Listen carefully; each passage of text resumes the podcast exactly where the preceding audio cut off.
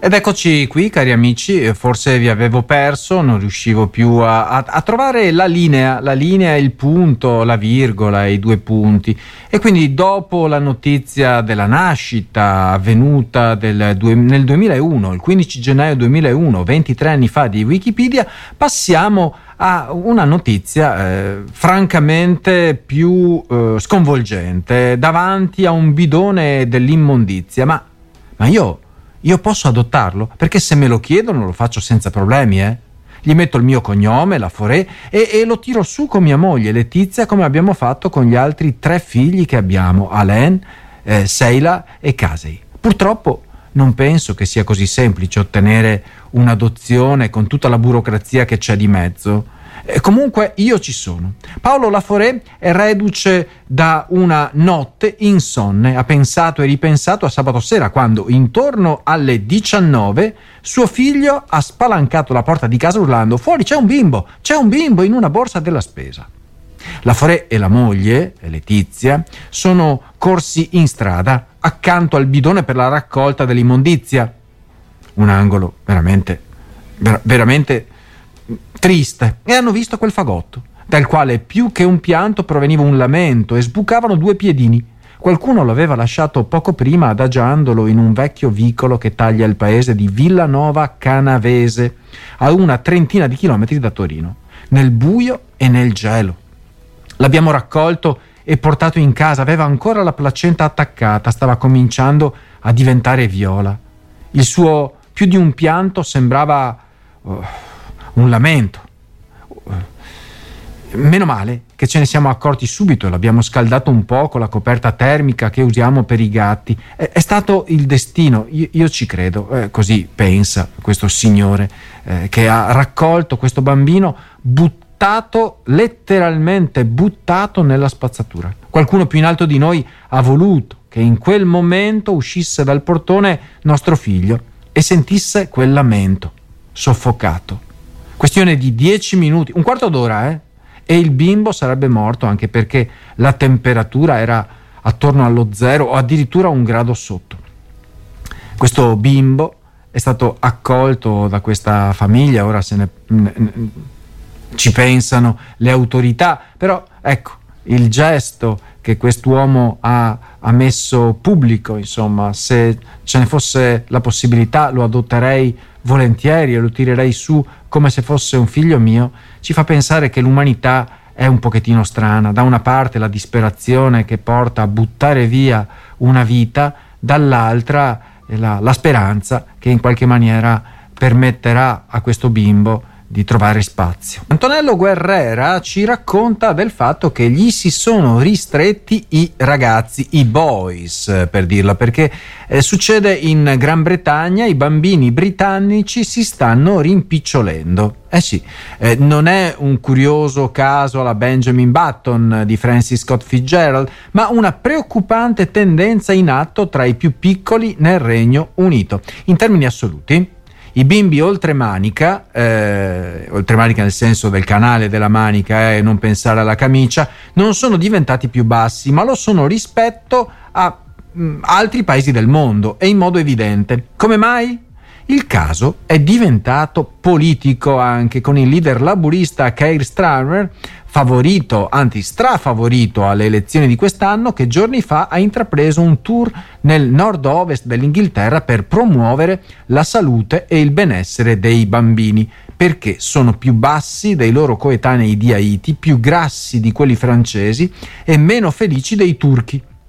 Ha sentenziato così il leader politico. Tra le proposte, oltre a più frequenti controlli medici e lo stop a pubblicità di cibo spazzatura, ci sono anche campagne per far lavare di più i denti ai più piccoli e farli crescere di qualche centimetro in più. Sembra surreale, eh? stiamo parlando dell'ex impero ex capitale dell'impero britannico, invece il problema è concreto. In numeri assoluti l'altezza media dei bambini britannici che entrano nell'età scolastica, in genere attorno ai 5 anni, è leggermente salita, nel 2010 era 110,2 cm per i maschi, nel 2022 110,9, mentre le bambine eh, si è passati da 109 a 109,9. Nel frattempo però i bambini di altri paesi sono cresciuti molto di più Negli ultimi 12 anni l'altezza media dei maschi di 5 anni britannici ha perso 33 posti nelle classifiche internazionali. Quali possono essere eh, le, eh, le, problematiche? Eh, secondo il Times la causa sembra essere la malnutrizione soprattutto nelle famiglie e nelle comunità più povere del paese. Il cibo nutriente che favorisce lo sviluppo dei bambini senza farli ingrassare, legumi, pesce, frutta, carne magra, se lo possono permettere ormai sempre meno famiglie britanniche. Secondo uno studio di Obesity Reviews, su 66.000 bambini nei paesi più sviluppati del mondo, quelli britannici ricevono il 61% delle loro calorie da cibi ultraprocessati, come snack confezionati, merendine, cibi pronti e precotti, fast food, carni trasformate, bevande zuccherate o edulcorate. Uno schifo uno schifo totale per gli adulti, immaginiamoci per i bambini. Intanto una notizia su Vita e Salute Web che mi solletica l'attenzione.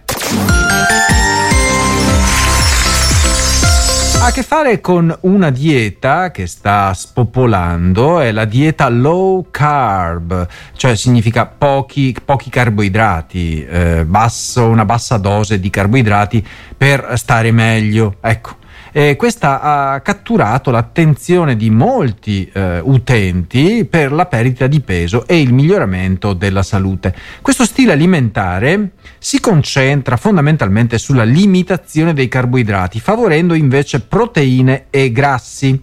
Uno studio, un compendio su 61 ricerche, ha mostrato che a breve termine, infatti, le diete low carb possono portare a una maggiore perdita di peso e miglioramenti significativi nei livelli di glucosio e anche colesterolo.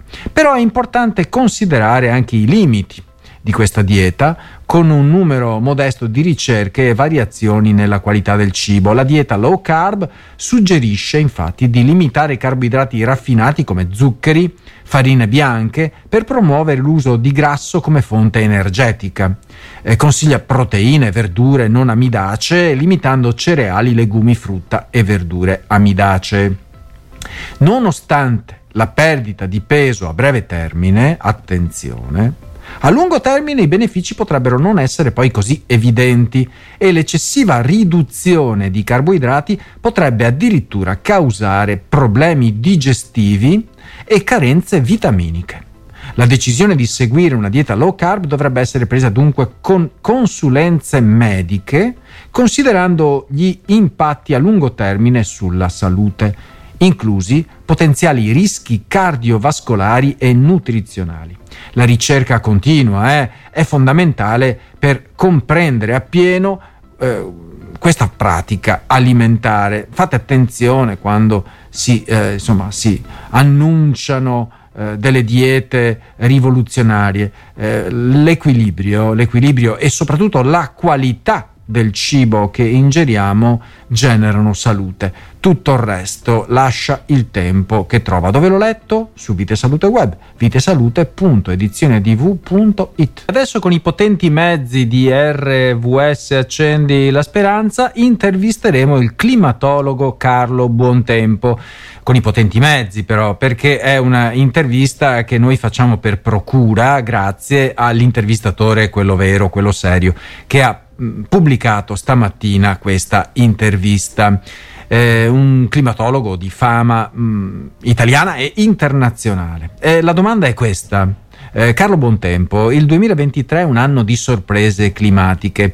Ehm, lei che guida i cambiamenti climatici, il servizio per i cambiamenti climatici del programma Copernicus, il 2023 è stato un anno caldo, ma cosa lo rende così speciale?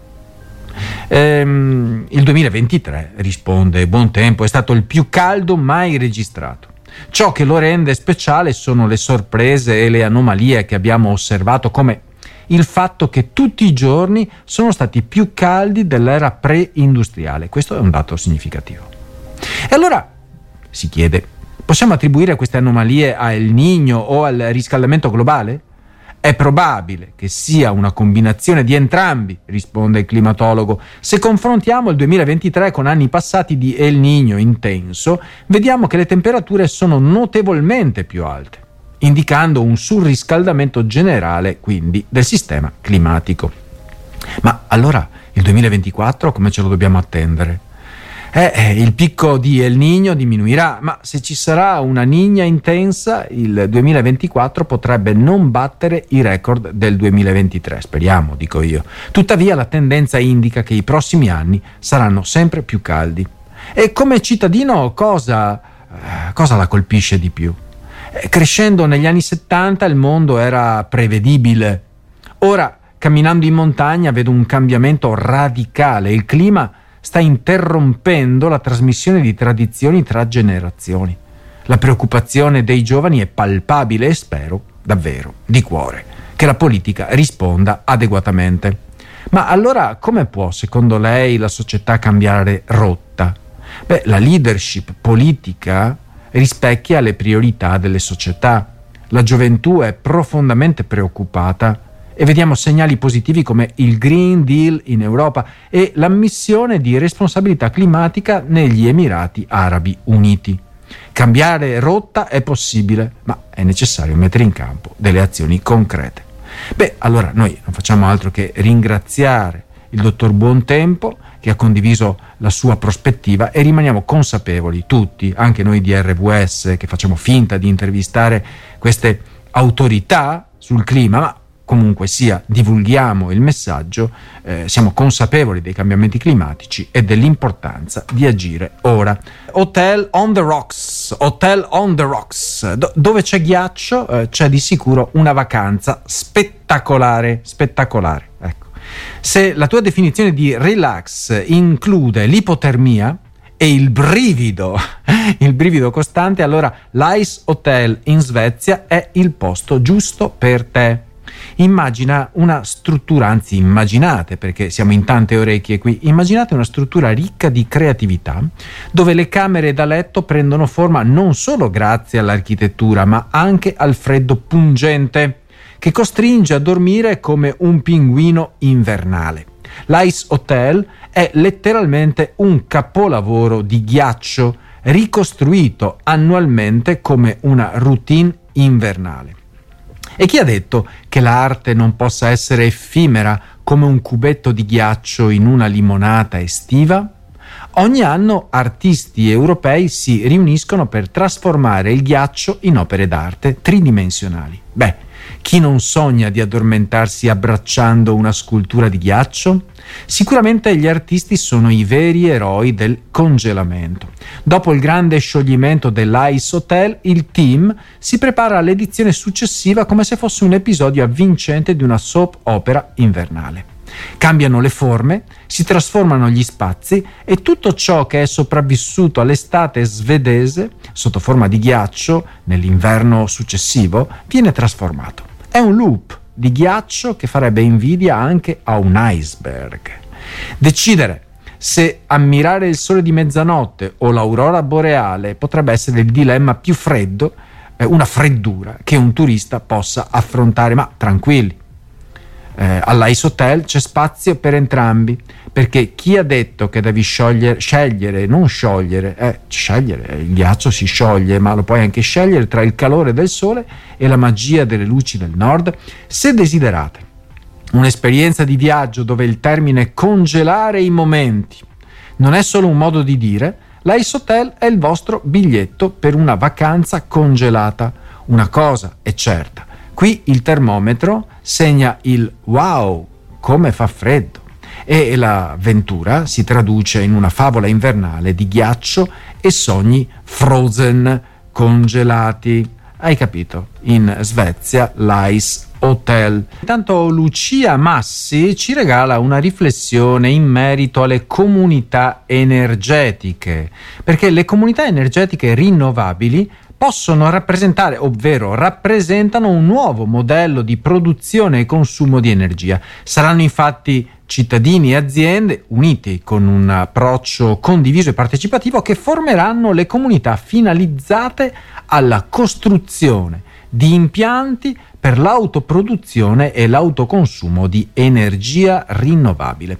Queste realtà di energia partecipata sono già presenti nel nord Europa. Per incentivare l'autoproduzione il governo ha disposto 5,7 miliardi di aiuti, dei quali 2,2 finanziati dal PNRR. Dopo il parere di approvazione della Corte dei Conti seguirà la definizione della nuova normativa prevista entro il 2024, quindi qui in quest'anno. Cittadini, privati, famiglie, condomini, scuole, enti del terzo settore, associazioni ed enti religiosi, amministratori di enti locali, cooperative e infine piccole e medie imprese dovranno associarsi creando una rete locale di impianti per generare e condividere energia da fonti rinnovabili.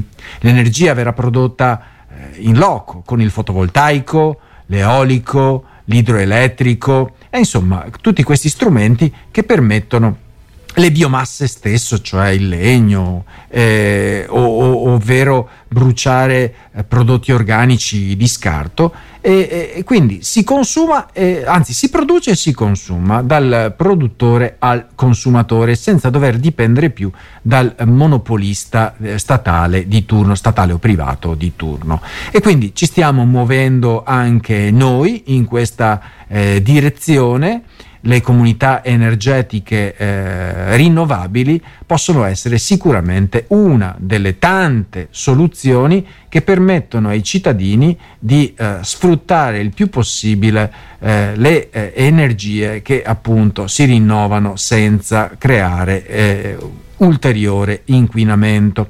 mi sembrava una bellissima notizia condivisa da Lucia Massi.